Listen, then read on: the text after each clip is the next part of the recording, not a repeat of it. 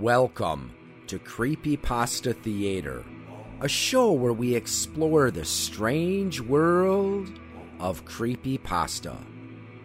Join us as we hear tales best left untold, travel roads best left unexplored, and see sights best left unseen.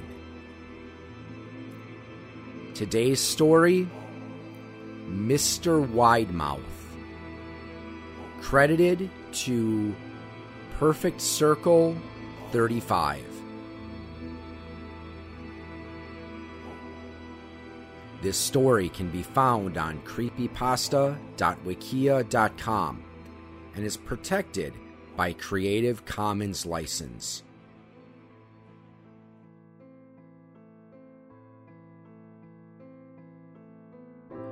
During my childhood, my family was like a drop of water in a vast river, never remaining in one location for long.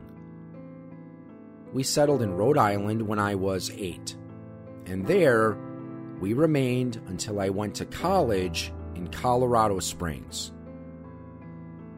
Most of my memories are rooted in Rhode Island, but there are fragments in the attic of my brain which belonged to the various homes we had lived in when I was much younger. Most of these memories are unclear and pointless. Chasing after another boy in the backyard of a house in North Carolina, trying to build a raft to float on the creek behind the apartment we rented in Pennsylvania, and so on. But there is one set of memories which remains clear as glass, as though they were just made yesterday. I often wonder whether these memories are simply lucid dreams produced by the long sickness I experienced that spring, but in my heart, I know they are real. We were living in a house just outside the bustling metropolis of New Vineyard, Maine. Population 643. It was a large structure, especially for a family of three. There were a number of rooms that I didn't see in the five months we resided there. In some ways, it was a waste of space but it was the only house on the market at the time, at least within an hour's commute to my father's place of work. The day after my fifth birthday, attended by my parents alone, I came down with a fever. The doctor said I had mononucleosis, which meant no rough play and more fever for at least another three weeks. It was horrible timing to be bedridden. We were in the process of packing our things to move to Pennsylvania, and most of my things were already packed away in boxes, leaving my room barren. My mother brought me ginger ale and books several times a day, and these served the function of being my primary form of entertainment for the next few weeks. Boredom always loomed just around the corner, waiting to rear its ugly head and compound my misery. I don't exactly recall how I met Mr. Widemouth. I think it was about a week after I was diagnosed with mono. My first memory of the small creature was asking him if he had a name he told me to call him Mr. Widemouth because his mouth was large. In fact, everything about him was large in comparison to his body his head, his eyes, his crooked ears, but his mouth was by far the largest. You look like a Furby, I said as he flipped through one of my books. Mr. Widemouth stopped and gave me a puzzled look. Furby? What's a Furby? He asked. I shrugged. You know, the toy. the little robot with big ears. You can pet them and feed them, almost like a real pet.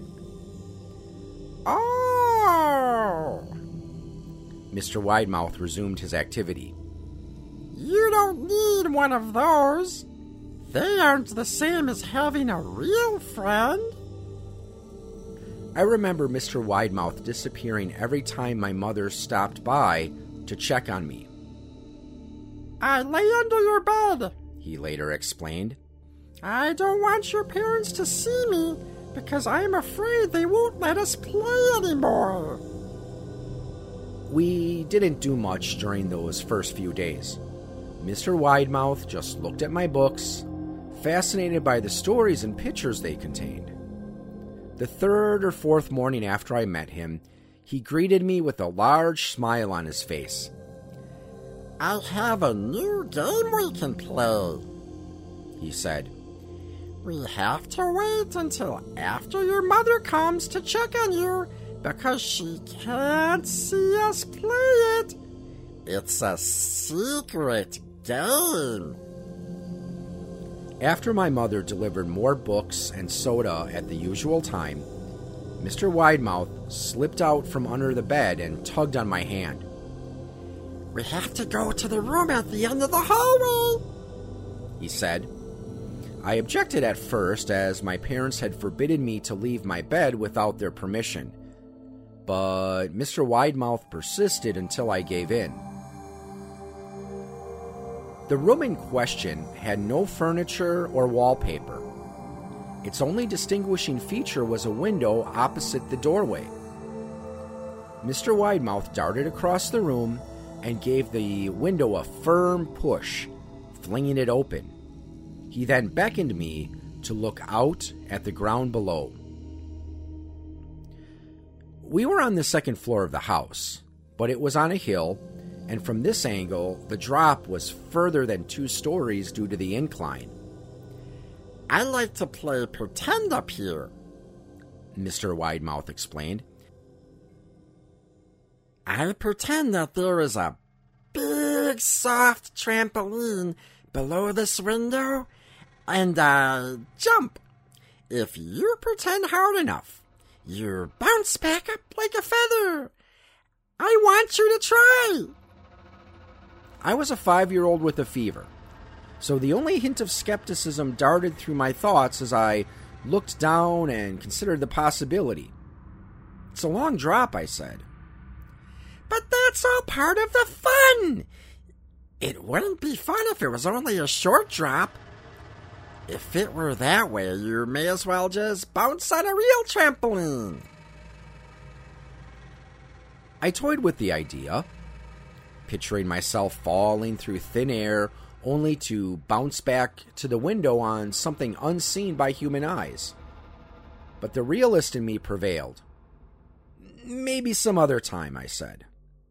I don't know if I have enough imagination. I could get hurt. Mr. Widemouth's face contorted into a snarl, but only for a moment. Anger gave way to disappointment. If you say so, he said. He spent the rest of the day under my bed, quiet as a mouse. The following morning, Mr. Widemouth arrived holding a small box. I want to teach you how to juggle, he said. Here are some things you can use to practice before I start giving you lessons. I looked in the box. It was full of knives. My parents would kill me, I shouted, horrified that Mr. Widemouth had brought knives into my room, objects that my parents would never allow me to touch. I'll be spanked and grounded for a year. Mr. Widemouth frowned. It's fun to juggle with these. I want you to try it. I pushed the box away. I can't. I'll get in trouble. Knives aren't safe to just throw in the air. Mr. Widemouth's frown deepened into a scowl. He took the box of knives and slid under my bed, remaining there the rest of the day. I began to wonder how often he was under me. I started having trouble sleeping after that. Mr. Widemouth often woke me up at night, saying he put a real trampoline under the window, a big one that I couldn't see in the dark. I always declined and tried to go back to sleep, but Mr. Widemouth persisted. Sometimes he stayed by my side until early in the morning, encouraging me to jump. He wasn't so fun to play with anymore. My mother came to me one morning and told me I had her permission to walk around outside. She thought the fresh air would be good for me, especially after being confined to my room for so long. Ecstatic, I put on my sneakers and trotted out to the back porch, yearning for the feeling of the sun on my face. Mr. Widemouth was waiting for me. I have something I want you to see, he said.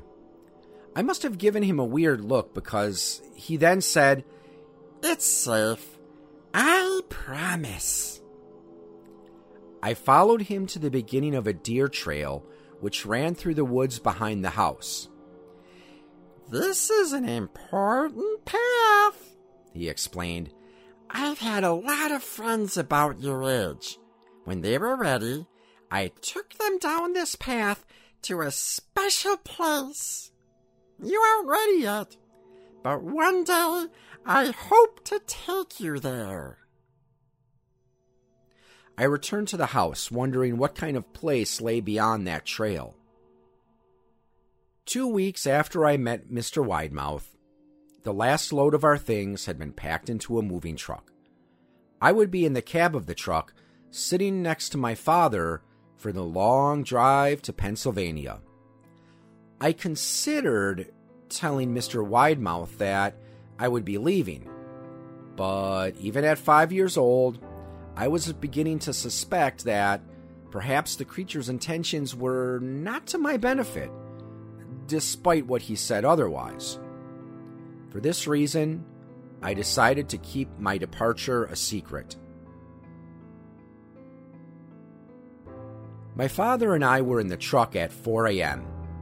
He was hoping to make it to Pennsylvania by lunchtime tomorrow with the help of an endless supply of coffee and a six pack of energy drinks. He seemed more like a man who was about to run a marathon rather than one who is about to spend two days sitting still. Early enough for you? my father asked with a hint of sympathy. I nodded and placed my head against the window, hoping for some sleep before the sun came up. I felt my father's hand on my shoulder. This is a last move, son. I promise. I know it's hard for you, as sick as you've been. Once Daddy gets promoted, we can settle down and you can make friends. I opened my eyes as we backed out of the driveway. I saw Mr. Widemouth's silhouette in my bedroom window. He stood motionless until the truck was about to turn onto the main road. He gave a pitiful little wave goodbye, steak knife in hand. I didn't wave back. Years later, I returned to New Vineyard. The piece of land our house stood upon was empty except for the foundation, as the house burned down a few years after my family left. Out of curiosity, I followed the deer trail that Mr. Widemouth had shown me. Part of me expected him to jump out from behind of a tree and scare the living bejeebus out of me. But I felt that Mr. Widemouth was gone, somehow tied to a house that no longer existed. The trail ended at the New Vineyard Memorial Cemetery. I noticed that many of the tombstones belonged to children.